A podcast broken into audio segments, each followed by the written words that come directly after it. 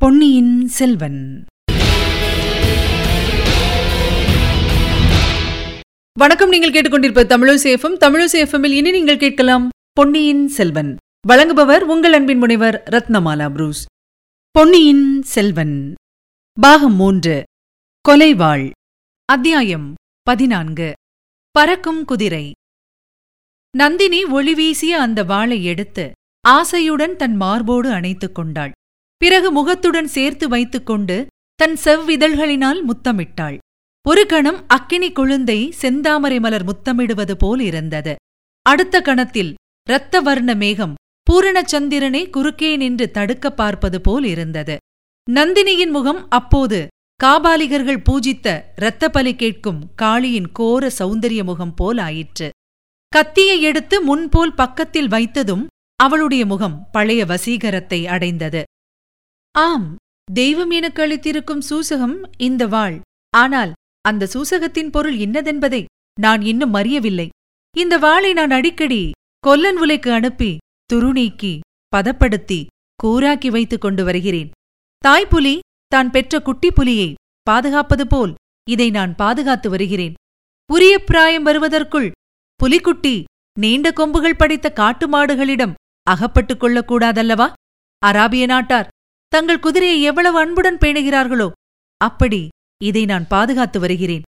நோய்பட்ட சுந்தரச்சோழ சக்கரவர்த்திக்கு வானமாதேவி பணிவிடை செய்வது போல் நானும் இந்த வாளுக்கு செய்து வருகிறேன். இதைக் கொண்டு நான் என்ன செய்ய வேண்டும் என்பதை தெய்வம் இன்னும் எனக்கு அறிவிக்கவில்லை. மலர்மாலை தொடுத்து பழகிய இந்த கைகளினால் இந்த வாளை எந்த கொடியவனுடைய விஷ நெஞ்சத்திலாவது செலுத்த வேண்டும் என்பது தெய்வத்தின் ஆக்ஞையோ? அல்லது என்னுடைய மார்பில் என்னுடைய கையினாலேயே இதை செலுத்தி குபுகுபுவென்று பெருகும் இரத்தத்தை ஆடை ஆபரணங்களால் அலங்கரித்த இந்த உடம்பில் பூசிக்கொண்டு நான் சாக வேண்டும் என்பது தெய்வத்தின் சித்தமோ? இன்னும் அது எனக்கு தெரியவில்லை. இந்த வாளை எனக்கு அளித்திருக்கும் தெய்வம் சமயம் வரும்போது அதையும் எனக்கு தெரியப்படுத்தும். அந்த சமயம் எப்போது வரும் என்று தெரியாதபடியால் இரவும் பகலும் எந்த நேரத்திலும் ஆயத்தமாயிருக்கிறேன். ஆம் அழகிற்கு பெயர் போன பழுவூர் இளையராணிக்கு ஆடை ஆபரண அலங்காரங்களில் மிக்க பிரியம் என்பது நாடறிந்த செய்தி. இரவு பகல் அறுபது நாழிகையும் நான் என் மேனியை அலங்கரித்து அழகுபடுத்தி வைத்துக் கொண்டிருக்கிறேன். பாவம் பெரிய பழுவேட்டரையர். அவருக்காகவும் அவருடைய கௌரவத்தை முன்னிட்டும் நான் இப்படி சதா சர்வகாலமும் சர்வாலங்காரத்துடன் விளங்குவதாக நினைத்து சந்தோஷப்பட்டுக் கொண்டிருக்கிறார். என் நெஞ்சத்தில் கொழுந்து விட்டெறியும் தீயை அவர் அறியார். இதையெல்லாம் பிரம்மை பிடித்தவன் போல கேட்டுக்கொண்டிருந்த வல்லவரையன் சுய உணர்ச்சியை வருவித்துக் கொண்டு அம்மணி பெரிய பழுவேட்டரையர் எங்கே? என்று கேட்டான். ஏன்? அந்த கிழவரை பார்ப்பதற்கு உமக்கு பயமாயிருக்கிறதா? என்றாள் நந்தினி. இல்லை அம்மணி தங்களை பார்க்கவே நான் பயப்படவில்லையே. பழுவேட்டரையரிடம் எனக்கென்ன பயம்? என்றான் வந்தியத்தேவன். ஆஹா உம்மை எனக்கு பிடித்திருப்பதன் காரணம் அதுதான். எதனாலோ என்னைக் கண்டு எல்லோரும் பயப்படுகிறார்கள். வீராதி வீரரும் எத்தனையோ போர்க்களங்களில் போரிட்டு உடம்பில் அறுபத்து நாலு புண் சுமந்தவருமான பெரிய பழுவேட்டரையர் என்னைக் கண்டு பயப்படுகிறார். சின்ன பழுவேட்டரையர் காலனையும் கதிகலங்கடிக்கக்கூடிய காலாந்தக கண்டர் என்னிடம் வரும்போது பயந்து நடுங்குகிறார். இந்த சோழ ராஜ்யத்தை ஏக சக்கராதிபதியாக ஆள விரும்பும் மதுராந்தகத்தேவர் என்னிடம் வரும்போது பயபக்தியுடன் வருகிறார். யமலோகத்தை எட்டிப் பார்த்துக் கொண்டிருக்கும் சுந்தர சோழ சக்கரவர்த்தி கூட நான் அருகில் சென்றால் நடுங்குகிறார். ஒவ்வொரு தடவை அவர் என்னைக் கண்டு மூர்ச்சையே அடைந்து விடுகிறார். இன்றைக்கு வந்தானே பார்த்திபேந்திர பல்லவன். அவனுடைய அஞ்சா நெஞ்சத்தையும் வீரத்தை பற்றியும் வெகுவாக கேள்விப்பட்டிருக்கிறேன். ஆதித்த கரிகாலரின் உயிர்த்தோழன் என்றும் அறிந்திருக்கிறேன். ஆனால் என் அருகில் வந்த அரை நாழிகைக்கெல்லாம் அவன் எப்படி அடங்கி ஒடுங்கிப் போய்விட்டான்? ஆதித்த கரிகாலரிடம் உடனே போக வேண்டிய கடமையையும் மறந்து என்னை தொடர்ந்து வருகிறான்? நான் காலாலிட்ட பணியை தலையால் நிறைவேற்றி வைக்க ஆயத்தமாயிருக்கிறான். அதே சமயத்தில் என் அருகில் நெருங்கும்போது அவன் நடுங்குகிறான். அதை பார்க்கும்போது எனக்கு ஒன்று நினைவுக்கு வருகிறது. சிறு குழந்தையாயிருந்தபோது எரியும் நெருப்பைக் காண எனக்கு ஆசையாயிருக்கும். நெருப்பின் அருகில் செல்வேன். தீயின் குழந்தை தொடுவதற்கு ஆசையுடன் கைவிரலை நீட்டுவேன். ஆனால் அதற்கு தைரியம் வராது. சட்டென்று விரலை எடுத்துக் கொண்டு விடுவேன். இம்மாதிரி எத்தனையோ தடவை செய்திருக்கிறேன். பார்த்திபேந்திரன் என் பக்கத்தில் நெருங்கி வருவதையும் பயந்து விலகுவதையும் பார்க்கும்போது அந்த பழைய ஞாபகம் எனக்கு வந்தது. பல்லவன் மட்டும் என்ன நீர் யாருடைய தூதராக ஓலை எடுத்துக்கொண்டு காஞ்சியை விட்டு கிளம்பினீரோ? அந்த ஆதித்த கரிகாலரும் அப்படித்தான். நாங்கள் குழந்தைகளாயிருந்த நாளிலிருந்து அவருக்கு என் பேரில் அளவில்லாத வாஞ்சை கூடவே ஒரு பயம். அதனால் என் வாழ்க்கை எப்படியெல்லாம் மாறிவிட்டது? ஐயா உமது எஜமானரை நீர் மறுபடியும் சந்திக்கும்போது எனக்காக ஒரு செய்தி சொல்வீரா? சென்றதையெல்லாம் நான் மறந்துவிட்டேன். நான் இப்போது அவருக்கு பாட்டி உறவு பூண்ட பழுவூர் ராணி. என்னை பார்ப்பதற்கு சிறிதும் பயப்பட வேண்டாம். அவரை நான் கடித்து தின்று விழுங்கிவிட மாட்டேன். என்று சொல்லுவீரா? தேவி நான் உயிரோடு திரும்பிப் போய் ஆதித்த கரிகாலரை பார்ப்பேன் என்பது நிச்சயமில்லை. அப்படி பார்த்தால் அவரிடம் நான் சொல்லுவதற்கு எத்தனையோ செய்திகள் இருக்கின்றன. தங்களுடைய செய்தி சொல்லுவதாக என்னால் உறுதி கூற முடியாது. தயவு செய்து மன்னிக்க வேணும். ஆம் நான் பார்த்திருப்பவர்களுக்குள்ளே நீர் ஒருவர்தான் தைரியசாலி. மனத்தில் உள்ளதை ஒழியாமல் பேசுகிறீர் ஆகையால்தான் உம்மை எனக்கு பிடித்திருக்கிறது. வானர்குல வீரரே நான் அதிகம் பேரை பார்ப்பது கிடையாது. பழையாறு இளைய பிராட்டியைப் போல் ரதத்தில் ஏறி பிரயாணம் செய்வதில்லை. எங்கேயாவது போக வேண்டி நேர்ந்தால் மூடு பல்லக்கில் போகிறேன். எனக்கு யார் மூலமாகவாவது ஏதேனும் காரியமாக வேண்டியிருந்தால் அவர்களை மட்டும்தான் பார்க்கிறேன். அவர்கள் பெரும்பாலும் கோழைகளாக இருக்கிறார்கள். மனத்தில் உள்ளதை சொல்வதற்கு துணிவதில்லை. நீர் மனத்தில் தோன்றுவதை ஒழிக்காமல் சொல்கிறீர். ஒழிப்பதில் பயனில்லை என்று நான் அறிந்திருக்கிறேன் ராணி. தங்களுடைய கண்கள் ஊடுருவிச் சென்று அறிய முடியாத ரகசியம் எந்த மனிதனுடைய நெஞ்சிலும் இருக்க முடியாது. அது உண்மையாக இருக்கலாம். ஆனால் உம்முடைய நெஞ்சில் உள்ளதைத்தான் நான் இன்னும் அறிந்து கொள்ள முடியவில்லை. போனால் போகட்டும். பழுவேட்டரையரை பற்றி கேட்டீர்? என் கணவரும் பார்த்திபேந்திரனும் பரிவாரங்களுடன் பக்கத்து கிராமத்துக்கு சென்றிருக்கிறார்கள். அங்கே கண்ணகி கூத்தும் வேலநாட்டமும் நடைபெறுகின்றன. சின்ன இளவரசரைப் பற்றி வெறியாட்டக்காரனிடம் ஏதாவது தெரிந்து கொள்ள முடியுமா என்று பார்ப்பதற்காக போயிருக்கிறார்கள். பைத்தியக்காரர்கள். யாரை கேட்க வேண்டுமோ அவரை பிடித்து கேட்காமல் ஜோசியக்காரனிடம் சென்றிருக்கிறார்கள். திரும்பி வருவதற்கு வெகு நேரமாகும். ஆகையால் உம்மை நான் அழைத்து வரச் செய்தேன். ஐயா மறுபடியும் கேட்கிறேன்.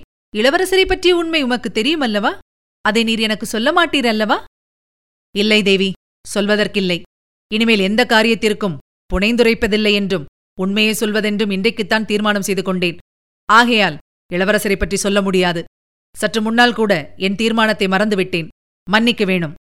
என்று சொல்லிக் கொண்டே வந்தியத்தேவன் தன்னுடைய இடைக்கச்சின் சுருளை அவிழ்த்து அதற்குள்ளே இருந்த பனைலட்சினை மோதிரத்தை எடுத்தான். அம்மணி இதோ தாங்கள் அளித்த பனைமுத்திரை மோதிரம். இலங்கையில் பூதி விக்ரமகேசரி நாட்கள் இதை என்னிடமிருந்து பலவந்தமாக கவர்ந்து கொண்டது உண்மைதான். ஆனால் சேனாதிபதி திருப்பிக் கொடுத்து விட்டார். இதோ தங்களிடம் சேர்ப்பித்து விடுகிறேன். பெற்றுக்கொண்டு அருள் புரிய வேணும். என்று கூறி முத்திரை மோதிரத்தை நீட்டினான். நந்தினி அதை உற்றுப் பார்த்து தான் கொடுத்த முத்திரை மோதிரம் அதுதான் என்று தெரிந்து கொண்டாள்.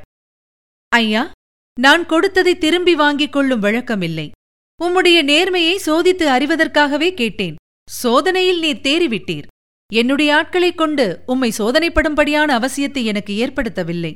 மோதிரத்தை என்னுடைய ஞாபகத்துக்காக நீரே வைத்துக் கொள்ளலாம் என்றாள். அம்மணி யோசித்து சொல்லுங்கள். இது என்னிடமிருந்தால் மீண்டும் அவசியம் நேரும்போது உபயோகப்படுத்த வேண்டியிருக்கும். அதை பற்றி கவலை இல்லை. எப்படி வேணுமானாலும் உபயோகப்படுத்திக் கொள்ளலாம். உம்மை இப்போது மறுபடியும் கண்ணை கட்டி பல்லக்கிலே ஏற்றிக் கொண்டு போக சொல்லப் போகிறேன். உம்மை பிடித்த இடத்திலேயே திரும்ப விட்டு விடுவார்கள். நான் அதற்கு மறுத்தால் இந்த பாழடைந்த அரண்மனையிலிருந்தும் கோட்டையிலிருந்தும் உம்மால் திரும்பிப் போக முடியாது. திரும்ப திரும்ப புறப்பட்ட இடத்துக்குத்தான் வந்து கொண்டிருப்பீர். தேவி இந்த கோட்டை இந்த பாழடைந்த அரண்மனை. ஆம் ஒரு காலத்தில் இந்த சோழ நாடு பல்லவராட்சியில் வெகு காலம் இருந்தது. அப்போது பல்லவ சக்கரவர்த்திகள் இங்கே கோட்டையும் அரண்மனையும் கட்டியிருந்தார்கள். பிறகு சோழ நாடு பாண்டியர்கள் வசப்பட்டது. பாண்டிய மன்னர்கள் சில சமயம் இந்த அரண்மனையில் வசித்தார்கள். விஜயாலய சோழர் காலத்தில் இங்கே ஒரு பெரிய யுத்தம் நடந்தது. கோட்டை இடிந்து தகர்ந்தது. அரண்மனையிலும் பாதி அழிந்தது. மிச்சம் அழியாமல் இருந்த பகுதியில் இப்போது நாம் இருக்கிறோம். இந்த கோட்டையை சிலர் பல்லவராயன் கோட்டை என்றும் இன்னும் சிலர் பாண்டியராயன் கோட்டை என்றும் சொல்லுவார்கள். இரண்டிலும் உண்மை உண்டு. ஆனால் நன்றாக வழி தெரிந்தவர்களாலேதான் இதற்குள்ளே வந்துவிட்டு வெளியேற முடியும். என்ன சொல்கிறீர்? என் ஆட்களை அழைத்துக் கொண்டு போய்விட சொல்லட்டுமா? அல்லது நீரே வழி கண்டுபிடித்து? இல்லை தேவி வழி கண்டுபிடித்து செல்ல எனக்கு நேரமில்லை. என்னை அழைத்து வந்தவர்களை திரும்ப அழைத்துச் செல்லட்டும். ஆனால் நான் போவதற்கு முன்னால் என்னை தாங்கள் அழைத்து வரும்படி சொன்ன காரணம் வேறொன்றுமில்லையா? நான் தங்களுக்கு செய்யக்கூடிய உதவி வேறொன்றுமில்லையா? அப்படி ஏதாவது இருந்தால் சொல்லுங்கள். நல்லது நீர் கேட்கிறபடியால் சொல்கிறேன். பறக்கும் குதிரை ஒன்று எனக்கு வேண்டும். உம்மால் முடிந்தால் சம்பாதித்து வந்து கொடுக்கலாம். என்ன? பறக்கும் குதிரை என்றா சொன்னீர்கள்? ஆம் பறக்கும் குதிரைதான். பறப்பது போல் அதிக வேகமாய் ஓடக்கூடிய அரபு நாட்டு குதிரையை சொல்கிறீர்களா? இல்லை இல்லை. என்னால் அத்தகைய குதிரை மேல் ஏறவே முடியாது. பூமியில் கால் வைத்து ஓடும் குதிரையை நான் சொல்லவில்லை. பறவைகளைப் போல் இறகுகளை விரித்து வானத்தில் பறந்து செல்லும் குதிரையை சொல்கிறேன். அம்மாதிரி அதிசய குதிரைகள் இந்த பூவுலகில் எங்கேயோ இருப்பதாக கதைகளில் கேட்டிருக்கிறேன். அத்தகைய இறகுள்ள பறக்கும் குதிரைதான் எனக்கு வேண்டும். எதற்காக? சொர்க்கலோகத்துக்கு பறந்து போவதற்காகவா? என்னை பார்த்தால் சொர்க்கத்துக்கு போகக்கூடியவளாக தோன்றுகிறதா? அத்தகைய புண்ணியம் செய்தவள் அல்ல நான். கொடிய பாவங்கள் பல செய்தவள். சொர்க்கத்தில் உள்ளவர்கள் புண்ணியம் மட்டும் தானா செய்கிறார்கள்? அங்கேயும் பாவங்கள் செய்கிறார்கள். அதற்கு பரிகாரம் தேட பூவுலகத்துக்கு வருகிறார்கள். வந்த காரியமானதும் சொர்க்கத்துக்கு போகிறார்கள். இல்லை எனக்கு சொர்க்கத்துக்கு போக விருப்பமில்லை. பாண்டிய நாட்டில் ஒரு பாலைவனம் இருக்கிறது. அதன் நடுவில் சில மொட்டைப் பாறைகள் இருக்கின்றன. புல் பூண்டு முளைக்காத பாறைகள். அவற்றில் சில முளைகள் இருக்கின்றன. ஒரு காலத்தில் அந்த முளைகளில் திகம்பர ஜைனர்கள் இருந்து தவம் செய்தார்கள். இப்போது பாம்புகளும் நரிகளும் அவற்றில் வசிக்கின்றன. தேவலோகத்து அமராவதி நகரைக் காட்டிலும் அந்த பாண்டிய நாட்டு பாலைவன பாறைகளே எனக்கு அதிகம் பிடித்தமானவை. தேவி தங்களுடைய ஆசை அதிசயமானதுதான். பறக்கும் குதிரை கிடைத்தால் நான் அந்த பாலைவனத்துக்குப் போவேன். பிறகு அங்கிருந்து இலங்கை தீவுக்கு பறந்து செல்வேன். இலங்கையில் வானை முட்டும் மலைகளும் அம்மலைகளை மறைக்கும்படி உயர்ந்த மரங்கள் அடர்ந்த காடுகளும் இருக்கின்றனவாம். இந்த சோழ நாட்டில் காணப்படும் எருமை மந்தைகளைப் போல் இலங்கை காடுகளில் யானை மந்தைகள் திரியுமாம்? அவற்றையெல்லாம் பார்ப்பேன். இன்னும் இந்த பூவுலகத்தின் மத்தியில் உலகம் தோன்றின நாள் தொட்டு பனிக்கட்டியால் மூடப்பட்ட சிகரங்களையுடைய மலைகள் இருக்கின்றனவாம். சூரியன் உதயமாகும் சமயத்தில் அவை வெள்ளி மலைகளைப் போல ஜொலிக்குமாம். பறக்கும் குதிரை மேல் ஏறிச் சென்று அம்மலை சிகரங்களை பார்க்க விரும்புகிறேன். இன்னும் அப்பால் பாண்டிய நாட்டு பாலைவனத்தைப் போல பதினாயிரம் மடங்கு விஸ்தாரமான பாலைவனங்கள் ஒரே வெண்மணல் காடாக இருக்குமாம். பகல் வேளையில் அங்கே எரியும் தீயின் மத்தியில் இருப்பது போலவே தோன்றுமாம். அங்கேயெல்லாம் போக விரும்புகிறேன். இன்னும் அப்பால் போனால் கடுங்குளிர் காரணமாக கடல் நீர் உறைந்து கெட்டிப்பட்டு மனிதர்களும் மிருகங்களும் நடந்து போகும்படி இருக்குமாம். பறக்கும் குதிரை மேல் ஏறிச் சென்று அந்த இடங்களை பார்க்க விரும்புகிறேன். தேவி என்னால் அத்தகைய பறக்கும் குதிரையை தங்களுக்கு கொண்டு வந்து தர முடியாது. ஆனால் தாங்கள் கூறிய சில இடங்களுக்குப் போக சுலபமான வழி இருக்கிறது. ஒரு நல்ல படகிலே ஏறினால் அரை நாளில் இலங்கைக்குப் போகலாம். கப்பல் ஏறிச் சென்றால் ஐயா அந்த வழி எனக்கு தெரியாத வழி அல்ல. ஆனால் எனக்கு கடலைக் கண்டால் பயம். கப்பலிலே ஏறுவதென்றால் பயம். நதியை படகில் ஏறி கடக்கும்போது படகு அசைந்தால் கூட பயம். ஆகையால் உம்முடைய யோசனை எனக்கு சிறிதும் பயன்படாது. நீர் போய் வரலாம் என்று கூறி நந்தினி எழுந்தாள். தேவி வேறொன்றும் தாங்கள் என்னிடம் சொல்வதற்கு இல்லையா? இல்லை நீர் ஏதோ சொல்ல விரும்புவது போல் காண்கிறது? ஒரு கேள்வி கேட்க விரும்புகிறேன் அதற்கு மட்டும் விடை சொல்ல வேண்டும். சில நாளைக்கு முன்பு தாங்கள் இலங்கைக்கு வந்திருக்கவில்லையா? அனுராதபுரத்தின் வீதிகளில் இருண்ட நிழலில் தனியாக நின்றிருக்கவில்லையா? இல்லவே இல்லை. பழுவேட்டரையரின் அரண்மனையையும் காவலையும் தாண்டி நான் ஒருபொழுதும் அப்பால் சென்றதே இல்லை. உமக்கு ஏன் அத்தகைய சந்தேகம் உதித்தது? அம்மணி இலங்கையில் சில தினங்களுக்கு முன்பு தங்களை பார்த்தேன். பறக்கும் குதிரை என்றெல்லாம் சொல்லுகிறீர்களே ஒருவேளை உண்மையில் அத்தகைய குதிரை தங்களிடம் இருக்கிறதோ அதில் ஏறி அங்கு வந்தீர்களோ என்று நினைத்தேன். ஆனால் இப்போது போல் ஆடை ஆபரணங்கள் புனைந்து அலங்காரமாக இருக்கவில்லை. சாதாரண சேலை ஒன்று மட்டும் உடுத்தி ஒருவித ஆபரணமும் புனையாமல் கூந்தலை விரித்துப் போட்டுக்கொண்டு நின்றீர்கள். அந்த ஸ்திரீ தாங்கள் அல்லவா? இல்லை நான் இல்லை ஐயா. நீர் கூறும் அந்த ஸ்திரீ வாய் திறந்து ஏதாவது பேசினாளா? இல்லை ஜாடைனாலைதான் பேசினாள். ஆனால் தங்களுக்கு மந்திரவாதிகளுடன் பழக்கம் இருக்கிறது. ஒருவேளை அத்தகைய மந்திர சக்தியினால் தங்களுடைய சூக்ஷ்ம வடிவம் அங்கே வந்திருக்கலாம் அல்லவா? நானோ என்னுடைய சூக்ஷ்ம சரீரமோ இல்லையென்றால் தங்களை வடிவத்தில் மிகவும் ஒத்தவளாய் பேச முடியாத ஸ்திரீயாக அவள் இருக்க வேண்டும். நந்தினியின் பார்வை எங்கேயோ வெகு தூரத்தில் சென்றிருந்தது. ஒரு நெடிய பெருமூச்சு விட்டாள். ஐயா சற்று முன்னால் எனக்கு ஏதேனும் உதவி செய்ய விரும்புவதாக சொன்னீரல்லவா ஆம் அது தாங்கள் உண்மையாக சொன்ன வார்த்தைதானே? சந்தேகமில்லை. அப்படியானால் இதைக் கேளும். எப்போதாவது ஒரு சமயம் மறுபடியும் அந்த ஸ்திரீயை பார்க்க நேர்ந்தால் அவளை எப்படியாவது பிடித்துக் கொண்டு வந்து என்னிடம் சேர்ப்பியும்? அது முடியாவிட்டால் என்னையாவது அவளிடம் அழைத்துக் கொண்டு செல்லும் என்றாள் நந்தினி. அரைநாளிகைக்கெல்லாம் வந்தியத்தேவன் மறுபடியும் முல்லையாற்றங்கரையில் நின்றான். அவனுடைய குதிரையும் பக்கத்தில் நின்றது. அவனை அங்கே அழைத்து வந்தவர்கள் ஒரு நொடியில் மறைந்து விட்டார்கள் தேவராளனை கூட காணவே இல்லை. முல்லையாற்றங்கரையோரமாக குதிரையை மெதுவாகவே செலுத்திக் கொண்டு வந்தியத்தேவன் இரவெல்லாம் பிரயாணம் செய்தான். மூன்றாம் ஜாமத்தில் வால் நட்சத்திரம் அதன் பூரண வளர்ச்சியை அடைந்து வானத்தில் ஒரு நெடிய பகுதியை அடைத்துக் கொண்டு காணப்பட்டது. மக்கள் உள்ளத்தில் பீதியை விளைவித்த அந்த தூமகேதுவின் காரணமாக உண்மையிலேயே ஏதேனும் விபரீதம் ஏற்படப் போகிறதா? அல்லது இதெல்லாம் வெறும் குருட்டு நம்பிக்கைதானா என்று அடிக்கடி அவன் சிந்தனை செய்தான். நந்தினியின் நினைவும் இடையிடையே வந்து கொண்டிருந்தது. அவள் கூறிய வார்த்தைகள் எல்லாம் அவன் மனத்தில் நன்கு பதிந்திருந்தன.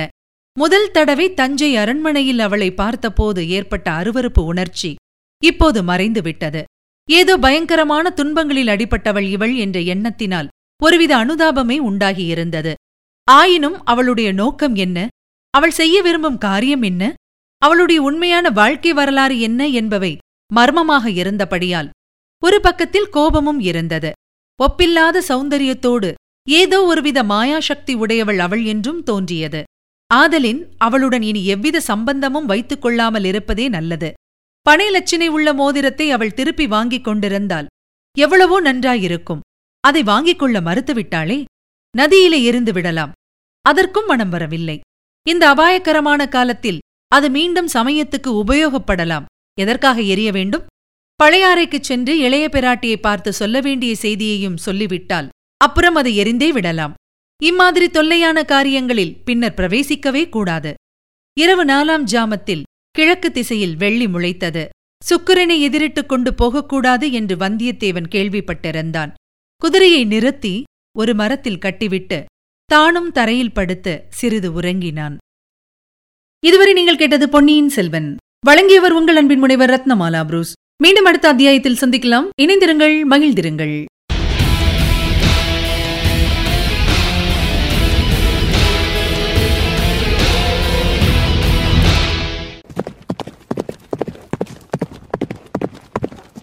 பொன்னியின் செல்வன்.